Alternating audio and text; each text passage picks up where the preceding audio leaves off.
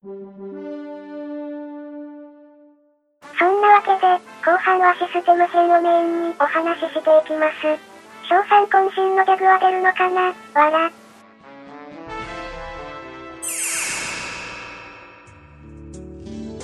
ちょっと名残惜しいですけどそのシステム面の話で、はい今回、はいやっぱり目玉となってるもう一つとしてオープンワールドがあったじゃないですかはい。それこそあの広大なアフガンにまあ先ほどねあのオセロットと一緒に来て馬で来て、はい。で伝説を取り戻してこいなんていうこと言われて、え 放り出されたわけですけど。ー、放り出された。えー。はい。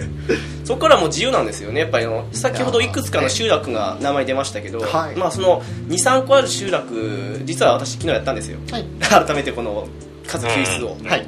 まあ、その途中でねあのなんか翔さんからドラクエを取ったらって来たんですけどあまあややって やってましてでいや改めてやるとやっぱり最初と違う印象ありながらも面白いものだったんですけどそのいくつか集落あってそこにあのまあオープンワールドなんてどっから360度どっからあの潜入してもいいしそうですね。であのたまにすごい急な崖とかもあってうん。あの360度どっから侵入できるってわけでもないんですけど、うん。スナイパーライフルやミサイルとかそういう遠距離武器を使ったら攻撃自体は360度どっからでもできるシステムになってるので、はい。はい。まあ、本当人によってはあのいろんな戦い方があると思うんですよ。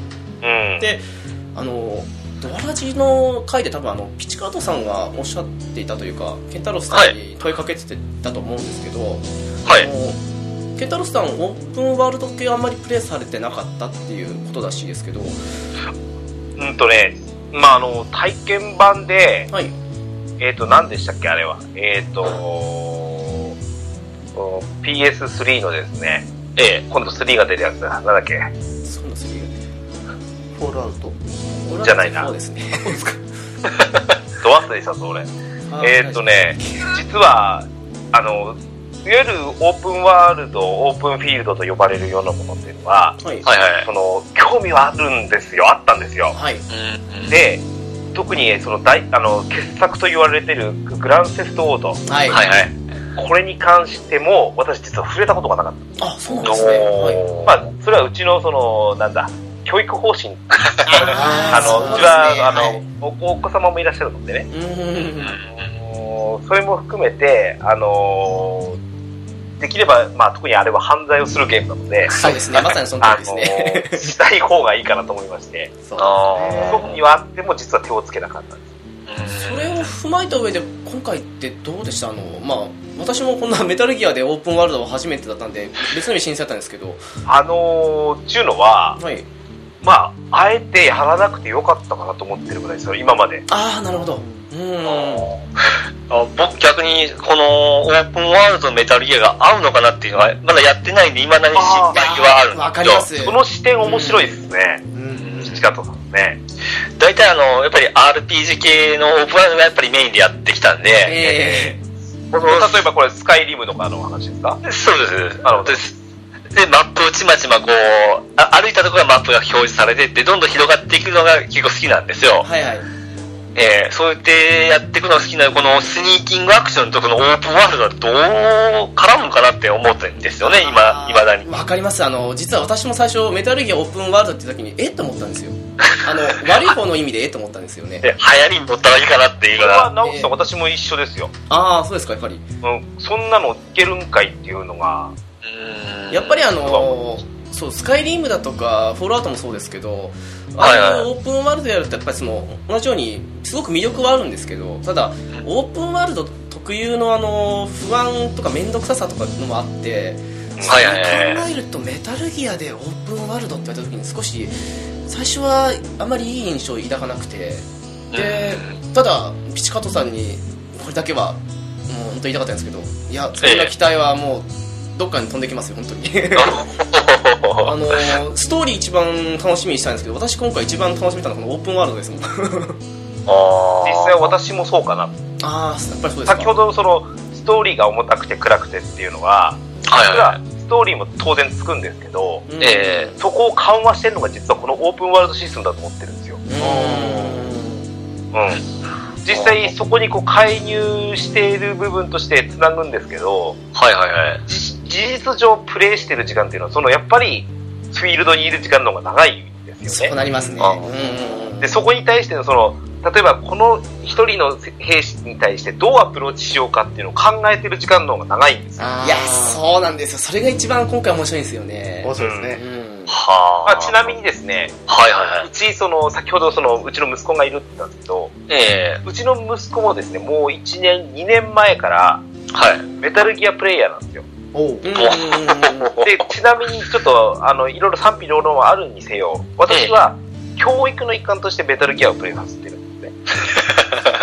はあはあはあはまあもちろん楽しいとかっていうのもあるんですけど、うんはいその、なんていうのかな、これをもって戦争とかっていうことを知ってくれても、それはそれでいいんじゃないかと思ってるんですね。そうですね。テーマ的にもそうですよね。うんうん。うっかりその、教科書で、うんなんだろうな、文字だけで、あの、ありもしないとは言わないですよ。歴史的にあるんですけど、あの、戦争を感じない教科書で覚えるより、あそんな気がするんです、私は。リアリティは増しますよね。うん。で、これによっての残虐表現ももちろんあるんだけど、そこは分別つけてねっていうことを含まえてうん。プレイさせてるんですけど、うん。で、じ実際私のプレイの後に、はい先ほどのその数救出ミッションをやったんですよ。あ。はいはいはい。全く違うことするんですよ。ああ、なるほど。でもほら、私はこうやったらいいよってアドバイスはできるんですけど、はい。全く違う方向で潜入するんですよ。あちょっとその辺であれなんですけどあの今回ねそのあの今までのメタルギアってまあ例えばメタルギアソリッド1で最初あの、まあ、水中から行ってであの昇降路のあのの上に上がってった後にあのまあダクト管かなんかで中に進出するわけですけど、そのルートもある程度は自由と言いながらも何個かパターン的にはあるわけですよ。うんうん。ただ今回って360度で本当あの数救出の時の村っていうのは特に段差とかその辺もないのでどっからでも行けるっちゃ行けるんですよそれこそ兵士少ない場所から攻めてもいいしもうもちろんあのねスニーキングなんで一人一人始末していってもいいし遠くからあの気づかれないうちに武器で攻撃するのもありだし。であのー今回あのその自由な、まあ、360度どっからでも潜入できるっていう中で自分の中であこれはあのちょっと俺スネークしたんじゃないかとかなんかもしくはした。えー、もしくは本当あのこれちょっと我ながらびっくりするようなクリアの仕方したなっていうのがもしあったらもし翔さんと健太郎さんにあったらちょっと語っていただきたいと思うんですけどあのなんですかね今回の数救出みたいな感じで、はいそのネタバレの部分数救出って部分を人質の救出とかそんな感じで言葉変えてあの言っていただけたらなっていうぼかしぼかして。そうですね。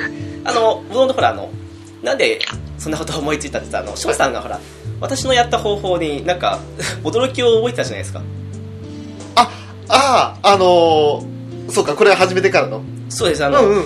それでちょっと、そうだな、今回いろんなのあるなと思いまして、ええぜひ聞きたいなと思ったんですけど。いや、そうです多大な影響を受けましたよね、直樹さんにはね。あのー、それまでは、あの報復前進をして相手の背後から近づいて動くなってやるパターンが多かったんですけど、そうすると、あの、意外とあの気づかない横からとかが敵がいて、いたぞ、侵入者だって言われることが多々あったんですよ。うん。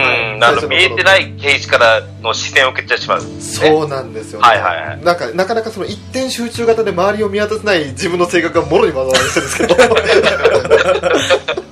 そんなこんなでそのよく見つかるパターンが多かったんですが、逆にその敵兵士が密集しているところに、せっかくあるマガジン、あのーをピャッと投げて、カラマガジンですね。カラマガジンですね、でそれであのなんだ？って気をそらさせてそいつだけを呼び寄せてであの周りの兵士がいないちょうど死角になったところになってから近づいて首絞めて 首絞めてっていうかあれは羽交い締めの状態であの情報を引き出してであとはあの気絶させてからフルトンでヒュンですよ。そういうやり方をさあの最初できなくてあ、はい。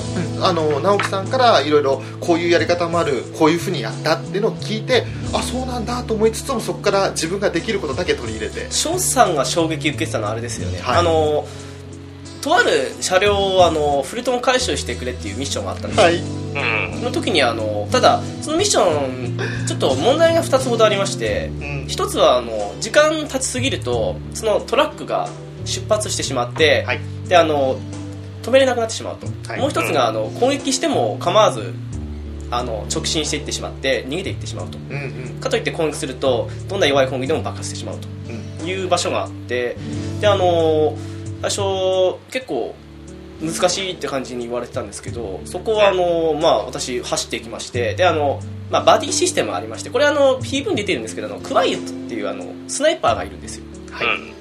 でスナイパーにあの援護射撃で気を引き寄せ出してる間にこっそりあの、まあ、その車両に近づくとちょっとあの強い兵士が出てくるんですけどうんうん。そこはあのまた一回隠れてでこそっとあの兵士に兵士じゃないあの車両にフルトン回収した後にささーっと離脱して近くのあの大きなコンテナがあるんですけどね。うん。コンテナにフルトン回収した後にそのフルトンに捕まったまま一緒に戦線離脱みたいな感じだった時あの ちょっと驚かれまして。そうあのまずコンテナ回収っていうこと自体をその当時まだあの武器開発もしなくてできなかったもんですから なるほどね。ね、そのコンテナ回収するってのも驚きだった上にコンテナに乗って離脱するホットゾーンから離脱するっていうのがなんだそのやり方はと 本当にあの目から鱗というかてか目玉飛び出そうになって 本当に驚きましたし。ケンタロスさん何かなんか面白いあこれはすごいことやったなみたいのってあります？あのですね、はい。いや、もう、もうパターンはね、数多いんですよ。はい。で、やっぱり実はさっきの翔太さんが言った、二人目、三人目、はい。こいつらの処理なんですよ。そうですねはい。で、あの、だんだんやればやるほど、いろんなパターンを自分の中に入ってきて、うんうんうん。だんだん一番最初の、いわゆるいろんな、あの、仕事でも遊びでもいいと思うんですけど、その、なんだろうな、このパターン、A パターンだけを決めて失敗した時のリカバリーっていうのを考えるじゃないですか。そうですね。はい。で、この B パターン、C パターンを考えるようになってきた。しかも、その C パターンとかを、特に B パターンっていうのは大体決めるんですけど、うんうんあ、こいつ気づかなかったらどうしようとか、ここの時に気づかれてたら、あの、今フルトンつける時に気づかれてたらどうしようとかっていうのを考えるんですけど、うんその後、どうやってその C パターンに結びつけようかっていうのを考えることが多くなってああなるほど。はい。うん。で、たまあ簡単に言えば、例えばそのホットゾーンから離脱してしまおうとか、うんうんこれこれはでも逃げだと。だとしたら、最初にまず、あの、相手からまず身を隠した上で、近づいてきた兵士を何とかしようとかってことを自分で考えるようになってきてるんですね。うん。それも面白いことに先ほどのプレイから言うと、最近その、私がプレイして横で、バディのように息子が見てること。ああなるほど。もしくは逆があったり、私が見見てて、彼が、息子が、あの、プレイしてる場合があるんですけど、うん。その時に予想から見てる方がよく分かったりする。んですそういうもんです の時に、よねどこの時どうしたらいいっていうと的確な答えが返ってきたり、はっていうのが、すごくこのプレイにの、あの、幅が広がってるのは、自分の考えも広がるし、息子の考えも吸収しながらやったりとか、今こうしたらいいんじゃないとかっていうことをやった時に、いつだったか、やっぱり確か数救出ミッションだったかもしれないな。あのー一人目が、をその場で、あの、亀裂させて、それに気づいた時に、はい。うん、あの、そいつに気づいて寄ってくるじゃないですか。はい。はい。どうした？うん。なんで、起こしに来るんですけど、起こしに来たやつに対して、今度は、あの、やっぱり投擲武器か何かを投げて、そちらに気をそらして、後ろから羽交い締めにしたとか、ああ我々普通本当にに撃っちゃいますもんね。ね。うん。あの、そうなんですよ。撃っちゃいたくなるんですよ。うんうんうん。で最初のうちは、その、来たやつに対して、また、2、3発入れてでも眠らそうと思っちゃうんですけど、そうじゃない方法を編み出したときに、なんか、なんていうの、気持ちがスーッとするんですよね。なるほど。うまくいったぜーって。そこでマガジン投げるって発想確かに。なんですかね。あのケンタロスさんもそうですけど我私もそうですけどずっとやってきてるじゃないですか。うん。そうなるとあのそこであの眠たえてきてそこであのヘッドショットとかっていうふうにイメージとか湧いたりはしてもそこでもう一回カラーマガジンっていう発想が出てこないですよやっぱりね。あの、ヘッドショット俺よ、うまくないんですよ、FPS とか。あなるほど。はい。で、いや、本当に20メーターとかの、いや、当てられる距離ならもう確実に狙いますけど、はい後半はヘルメットも被ってますし、あそいうですね。うん。ああ、なるほど。その時にじゃあどうしたらいいんだろうってことを考えた時に、まあ、今毎度毎度ちょっとお話ししますけどうちの息子がなんかね最近編み出してるのがおすごく投擲武器がうまいんですよ。お 特にグレネード、あ翔さんの苦手な。なるほど。うん、特にその最近はなんかスタングレネードに凝ってるらしくて。お一気にあの2人の兵士だったら2人を必ず巻き込むようにうまく入れてうん。あその間に1人は拘束してしまうとか1人は眠らせるとか同じようにスタンあのスモークグレネードを使って煙幕に巻いている間に3人気絶させるとか。うん。わあ、そっか、今までと全然違うぐらいテクニックがいきますね。ああとはデコイかな使うのうまいのは。あー。その辺も好み分かれますねやっぱり。ですね。うん。あそうだ。ピチカートさんにそうだ。あのええ。話しなかったんですけど今回あの武器があの結構制限というか今までってメタルギアって全部持っていける感じだったんですけど。なるほどね、えええ。今回あのなんですかねあのメタルギアオンラインみたいにあの限られてるんですよね。はいはいはいはい。なんですかねあのメインとサブみたいな感じの部分で一個ずつそんな感じなんですけど。うんもうグランドゼロズの時にそのすでに始まってると思うんですけど。そうですね、ええ。うん。あのプライマリーいわゆる第一武器の方があのマシンガン系とバズーカないしはスナイパーライフル。そうですね。うん。でセカンダリ武器に関してはあのーピストル系とうん。もうもう一つがサブマシンガンですね。サブマシンガン。ですねあとあの今回はあのアームがありますんで。あはい。あそうですね。ううん。そう風になってます。あとはまあやっぱりさっきの言った投擲武器。それから段ボール系のアイテムっていう形になる。うん。あのあらゆるものを持っていけないっていう不自由さをが逆にこう利用する部分もあって。あー。いや先ほど言ったように僕はあのいつもあのイージーモードでやっとったもんで、ああの麻酔銃が無限なんですよね。あーなるほどうん ですんで、あのもうポンポンポンポン打って、ポンポン眠らせていくというのが、プレイスタイルだったもんで、本当大変なんですね、今回。そうですねサプレッサーも切れちゃって結構今回麻酔銃1個で序盤行くのはきついかなっていうまあやり方もありますけどね。うん。えーえーそこで本当、宿泊してあのやってますけど、まあ逆に楽しんでますよ。いやと思います。ケンタロスさんどんな武器使われてました？あの主に一番使った武器というか。やっぱりスナイパーライフル便利ですよね。ああなるほあでいやもちろんあの、あのーなんだ麻酔銃になりますしど、うん。でもあのスナイパーライフルは最初のうちあのやっぱ音がするんではい。大変なんですけどやっぱり少々進めばそのサプレッサー付きになるわけじゃないですか。ね。はい。こうなった時にもうあのメイン武器はやっぱりスナイパーライフルになってきましたかね。ただあ実言うともうそうなってくると結構単調な動きになるんですよ。うん。遠方からスナイプして近寄ってきたら眠らしてとかになっちゃう。最近面白いのは実はアサルトライフルなんですおおなるほうん、こいつもそのカスタマイズをして例えばスコープをつけるとか、うん、下にあのまたグレネードをつけてみるとか。ど、うん。うん、これまたサプレッサーつけられたりとかね。そういうそのカスタマイズをして好きな武器に作れるっていうのもあの実はアサルトライフルのこのあのなんだろうな魅力だったりするのかなと思いますし。そうですねいろんなの今回ありますからねあの使いようによってはスナイパーライフルみたいな使い方もできますし。あねできますね。あうん。はあ。翔さん何使ってました？武器はですねあの基本的にそのプライマリーはグレネードランチャーとロケットランチャーを持ってああなるほどます、はかなり乱暴ですね。本当ですねい、いや本当なんですよ。あのまあそれこそクワイエットっていうバディがいるわけなので、うあのスナイプとか眠らせるとかは彼女に任せてました。なるほど。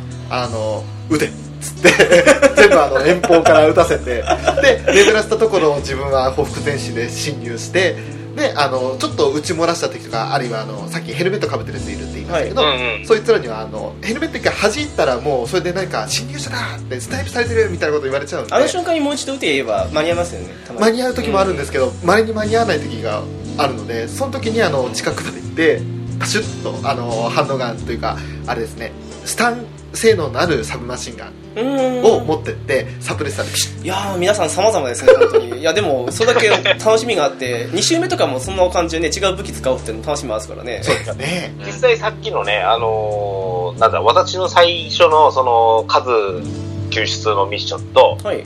その、息子の数救出ミッションが違ったっていうのも、はい。実にその、わわあの、サイドオプスをちょこっと進めたりして、あの、開発が進んでたりするじゃないですか。そうですね。はい。結局は、私が、あの、最初に潜入した時の武器系統と全然違うじゃないですか。ああなるほど。はい。最初はうん。バディが違ったりする場合でも全然潜入方法が違う。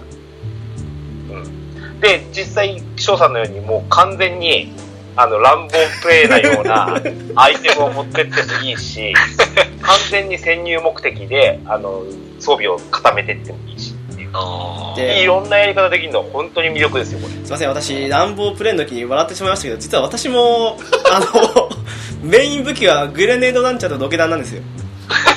であのサブというそっちはもうあの麻酔銃なんですけど基本的に私あの麻酔銃であの見つからずに進んでって同じくあの投擲武器とかを利用していくんですけどただ、そこであの音が聞こえないとかあとなんか残り敵1匹だった時に限ってあのロケ弾とかぶっ放したりしてで一見すると見つかってないって感じの流れはするんですけど基本的にそんなぶっ放しですよねやっぱりね。でも直樹さんはなんかボンボン殺すっていうイメージがあるんですけど、そうですね。あのメタルギアソリッド3の時の話でねあの兵士片っ端から殺したっていうね、いやでもそう基本的にはスナイパーが好きなんですけどね。だから今回あのレンズが光ってバレる恐れあるんですよ。あスナイパーライフルが。うん。相手にスナイパーがいる場合もそうなんですよ。力押しがいいんですよね。だからあの中のへなんだっけえっと傭兵を派遣してあのスナイパーライフルのあのはい。補給を立つとかするとあの出てこなくなってって結構それでないで先でできるんですけど。もうサイドオプスの方ですね。そうですね。そういうふうなサイドオプス絡みでも、その自分の潜入が変わるその変更がなされるわけじゃないですか。はい、え非常にこうひあのシステムをうまく使ったこの自由潜入になってるような気がします。そうですね本当ですね本当楽しいなと思いますねこれ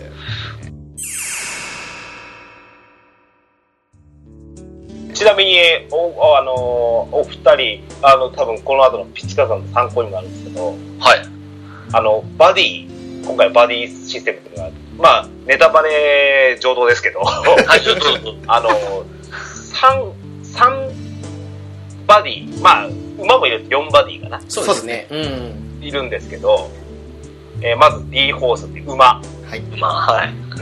それからえー D ドッグ、DD、えーはい。これが犬ですね。はい。うん。で、クワイエットってスナイパはい。うん。ー。で、えー D ウォーカーっていうロボット。ロボットはまあ自走でき、自走というか自分でも乗れるので、まあ簡単に言うと武装なんですけど、うん。そうですね。あのーお二人って何を気に入りでした？私64で6がクワイエットで4で D ウォーカー使ってましたね。へえ。翔さんは？私はですね91で 9クワイエットで1がホースでした。あああ、俺全然違うわ。ドックですか？私ドッグなんですよ。ああなるほドどッグが6で、ほうほう。で、4が、うん、あの、クワイエット。ああなるほど。ドッグねあのついさっきゲットしたんですよね。えええ あのですねあの最初なんか多分本当にエピソード序盤の方でドッグ、まあ、回収できるって話あるんですけどその時に回収し忘れてたんですよね。成長が遅かった。そう最初が遅かった。でついさっきあのこの収録始まる前にあのまあちょっと復習しようかなと思ってマザーベース一回戻ったんですよ、はい。そしたら D ドッグ大きくなってましたこれ、先ほどそのバディの4ついうのは、4つとも、なんか性能が違うとかそんなんですか？そうですね。うん。あの D ホースに関しては、まあ、移動手段の馬なんですけど、あはいはい。はい。の先ほどねあの車両が止めれないとか言いましたけど、あれ糞を馬の糞ができるわけなんですよ 糞をすると車が止まるとかっていうような感じのことがあったりとかしかもあれ気絶しますからね。もうびっくりですけどね一度も使ったことなドライかったドライバーが気絶するんですよ。スピンして。もう車ごと、兵士ごとですよ。あ見たことないですか？そうさあの、能力クワイエット、クワイエットいうのはあの、スナイパーライフルですよね。そうですね。そうですはい。で、あのーさっきのロ D フォースでしたっけ？ロボットみたいなの乗り乗りますね。ウォー D ウォーカーカー。はい。はい。い犬は何するんですか？犬はですね、まあ、ええあの、まあ今のお話なんですけど、あの、成長すると、そあの、戦地に出せるんですけど、はい。あの、鼻が利くじゃないですか。うん。ああ、はいはいはい。マーキングをしてくれるんですよ。マーキング。マーキング、グランドゼロスでマーキングを、あの、双眼鏡を使うじゃないですか。はいはいはい。で、あの、頭の上に赤くマーキングできますよね。はい。で、あれを仮マーキングしてくれるんですよ。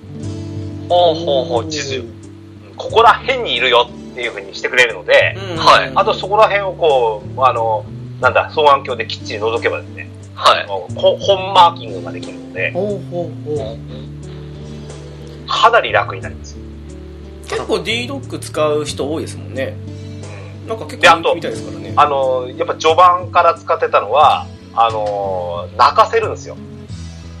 泣かせる。ワンワンワンワンってああ、声させるはい。そうすると、兵士が気づくんですよ。ううんうん特、に単独兵。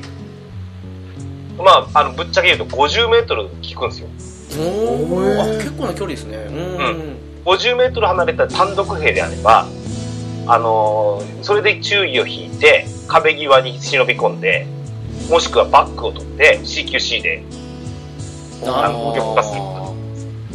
こんな使い方なんですよね。犬に注目させておいて背後を取るとんそうそう。で、犬に注目させて犬に噛みつかせるっていう技も使いますし、ああ、なるほど。そ犬が殺されたりはしないですか？犬も殺されます。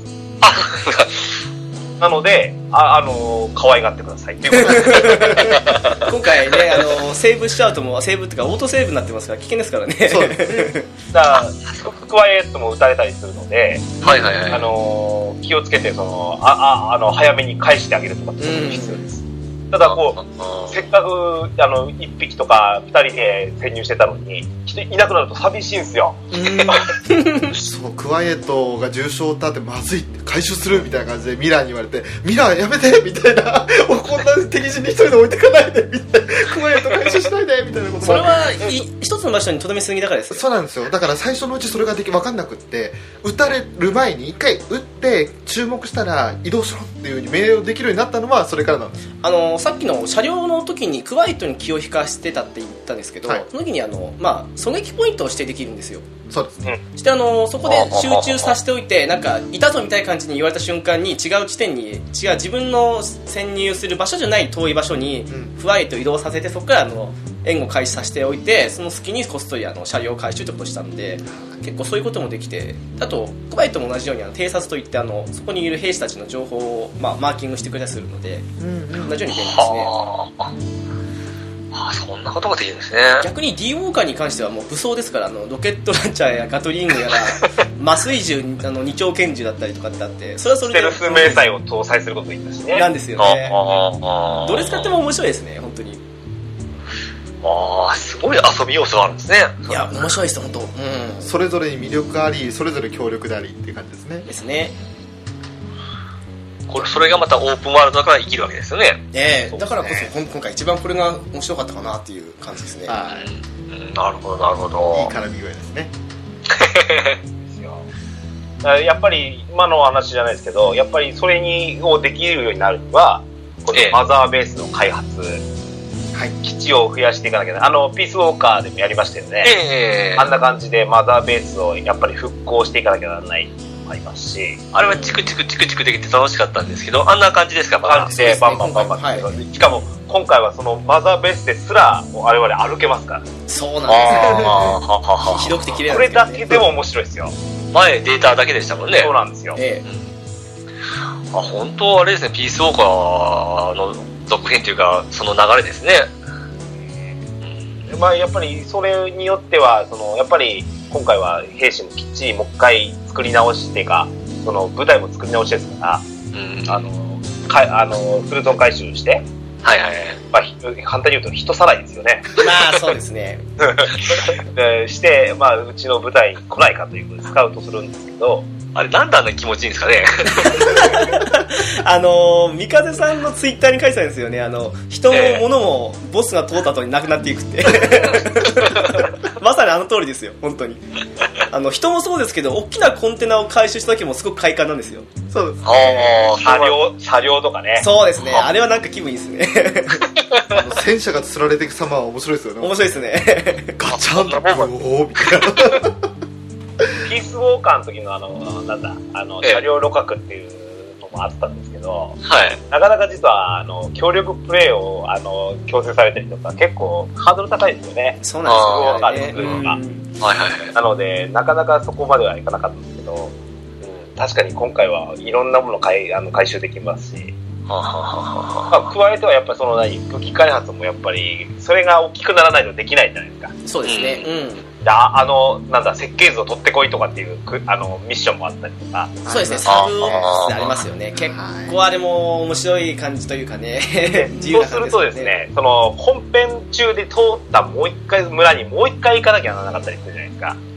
はい、うんそれも夜だったり、うんあの、潜入方向が別方向からだったりとか、あれすごいですよね。夜と方向別だけで同じ村に感じないんですよね。そう感じないんですけど、あれこれ、この間、この間メインで行ったとこだよな、とかって思ってて、えうん。でも、もう方向が違うと全く違う潜入になったりするんですよね。ーそうなんですよ。それがやっぱ魅力的ですよね、今回ね。うん。あれは本当楽しかったですねあの今おっしゃる通り全く違う村に見えるっていうのはうん本当にあの同じ場所に来たはずなのになんかあのなんだろうどっかドライブ行って行きの道と帰りの道が違う景色に感じるみたいいやー、その通りで間違ってる。うそう本当になんか不思議な感覚でうん。あのまあそれもまたあのストーリーと似たような感じで同じ場所で二度美味しいみたいなですね。うん。ああ、これまたオープンワールドの、あのあれですねこ。れはちょっとオープンワールド、あの、なんか、ちょ、ちょっと、ちょっとだけ否定するかもしれないですけど、はいはいはい。結局アフガニスタンのマップって言っても、限りがあるわけですよ。そうですね。はいはいうんこんだけの大きさってなあって、で、大体小、小部隊の、あの、なんだ、あの、野営地みたいなのと、うん大きい村と、さらに大きい村とっていうのをこう分かれてたり、あとはまあ基地だったり、あの、発電所みたいなポイントがあったりとかってあるんですけど、うん。実は行ける場所は、実は繋がってはいるんですけど、大体決まってるんですよ。うんうんまあでもそれを感じさせないのがすごいなと思うんですよ。そうですね確かにそうですね。うん。あそこ行ってこい、ここ行ってこい、あ、さっきこの、ここの間通った村だなとかっていうことを実は思ったりするんですけど、うん。はいはい。あなら、と、あの、制圧も簡単だよねっていうふうに頭がきらめいたりとか、はい。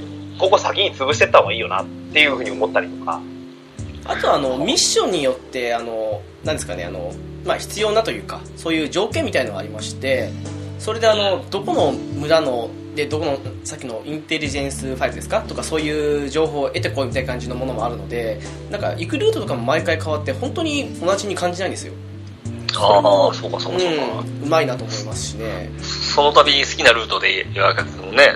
そうですねまあ、ちなみにあの、ちょうどその、えー、やってるグラウンドゼロス、ピッチカーさんがやってるグラウンドゼロス、ええはい。キャンプオメガっていうあの基地なんですけど、はい。まあ、周りを囲まれてますし、ええある程度から行くとこう、ミッション圏外だよって言われるじゃないですか。はいはいはい。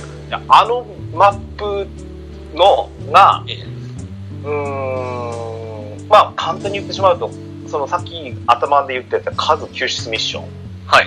そのぐらいの大きさです。ほうほうほうほうほう。んもうん、そんなもんかな。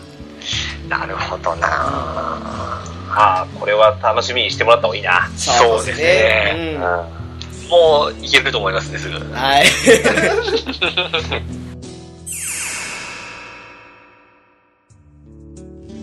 どうですかねピチカートさんあの魅力的な伝わりましたかね？あ、もう伝わる。特にそのオープンワールドとそのスニーキングっていうのは結びつかなかったんですけど、なんとなくイメージできてきましたよ。あおおよかったならよかったです あまりこういうの広が広がりすぎたらちょっと冷めてしまうのがあって、あの、例え違うかもしれないけど、あの、バイオハザードも、最初部屋だったじゃないですか、小さい洋館で。はいはいそうですねはい。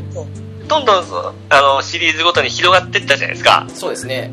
それでちょっと僕、なんか慣れてきたっていうかですね、なんか興味が薄れてきたんですよね。ああ逆にはい。うーで、メタルギアも、 one、two、three、three はなんか森になったじゃないジャングルになって、すごい広く感じて、これでスニーキングとか思ったんですけど、あれも結構まあやると全然スニーキングできて楽しかったんですよ。そうですね。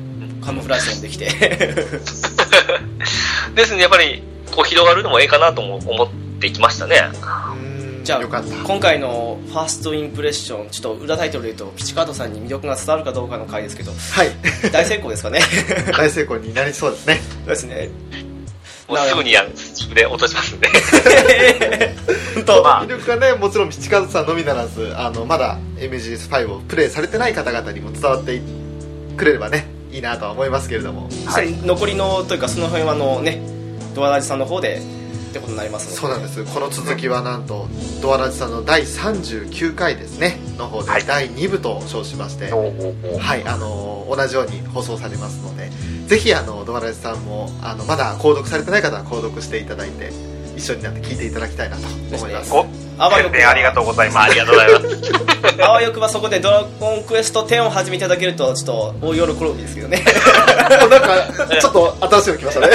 ちょっと、ちょっといろんなものが混ざってますよ。すいません、あの秘密基地全集合さん申し訳ないです。拝借させていただきました。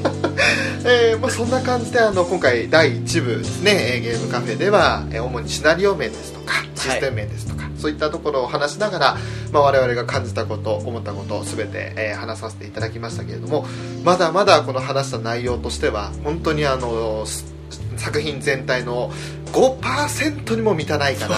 言い切ったね。本当にあのぼかしぼかし的にも5%ぐらいじゃないですか、これ。そうですああなるほどすごくねまだあのもやもやしたところは、うん。あのあるんですけどあえてこれは話しちゃいけない核心部分も触れてきてしまうのであえて話してませんそうですねこの辺で あくまでファーストインプレッションなので、そうなんですよね。あのいずれセカンドとか、あの、エンドインプレッションもできればと思いますので、いやーその時はまた呼んでください。はい、その時はぜひよろしくお願いします、どうしましょうね。あの最後の時なんてもうみんな愚痴しか言ってなかった いやでも口も含めて作品の評価ですよ。そうですね。はい。じゃあ、はい。サクッとゲームカフェを終わらせるのでお知らせをちょっと。あそうですね。では、はい、まずゲームカフェでございますがこの番組はゲームやアニメを中心にノンジャンルに気楽にゆるーく話すポッドキャストです、はい。ホームページは http このスラッシュスラッシュゲームカフェ .caesar.net です。メールアドレスですがゲームカフェアットマークアウトロックドット JP です。ツイッター ID はゲームカフェ01になります。お便りリクエスト随時お待ちしております。またツイッターの方でですねハッシュタグも作らせていただきました、えーシャープゲームカフェですね、えー波線のところがですねあの文字として認識されませんので、あのゲームカフェとしていただけるとちょっとあ私どももねあのシャープゲでしか拾えないのでそこがちょっと残念なところなんですけどゲームカフェであの ハッシュタグつけていただければ私ども拾わせていただきます。どうぞよろしくお願いいたします。いや今回本当お二人ありがとうございました。はい、ありがとうございました。楽しかったです。ありがとうございました。ぜひとも今度はねピチカートさんがプレイされた上でもしはい。2回目あったらやりたいですけどね、そうですね。と 解きますよ、すぐ私も。お待ちしておりまはい。す、というわけで今回はゲームカフェの直樹とショートドアラジのおケンタロスと、ドアラジのピチカートミルクでした。はい次回もよろしくお願いしますあ違うじゃなくて次ですね第2部ですねはいドアラジさんの方もよろしくお願いいたします聞いてください。はいお願いします。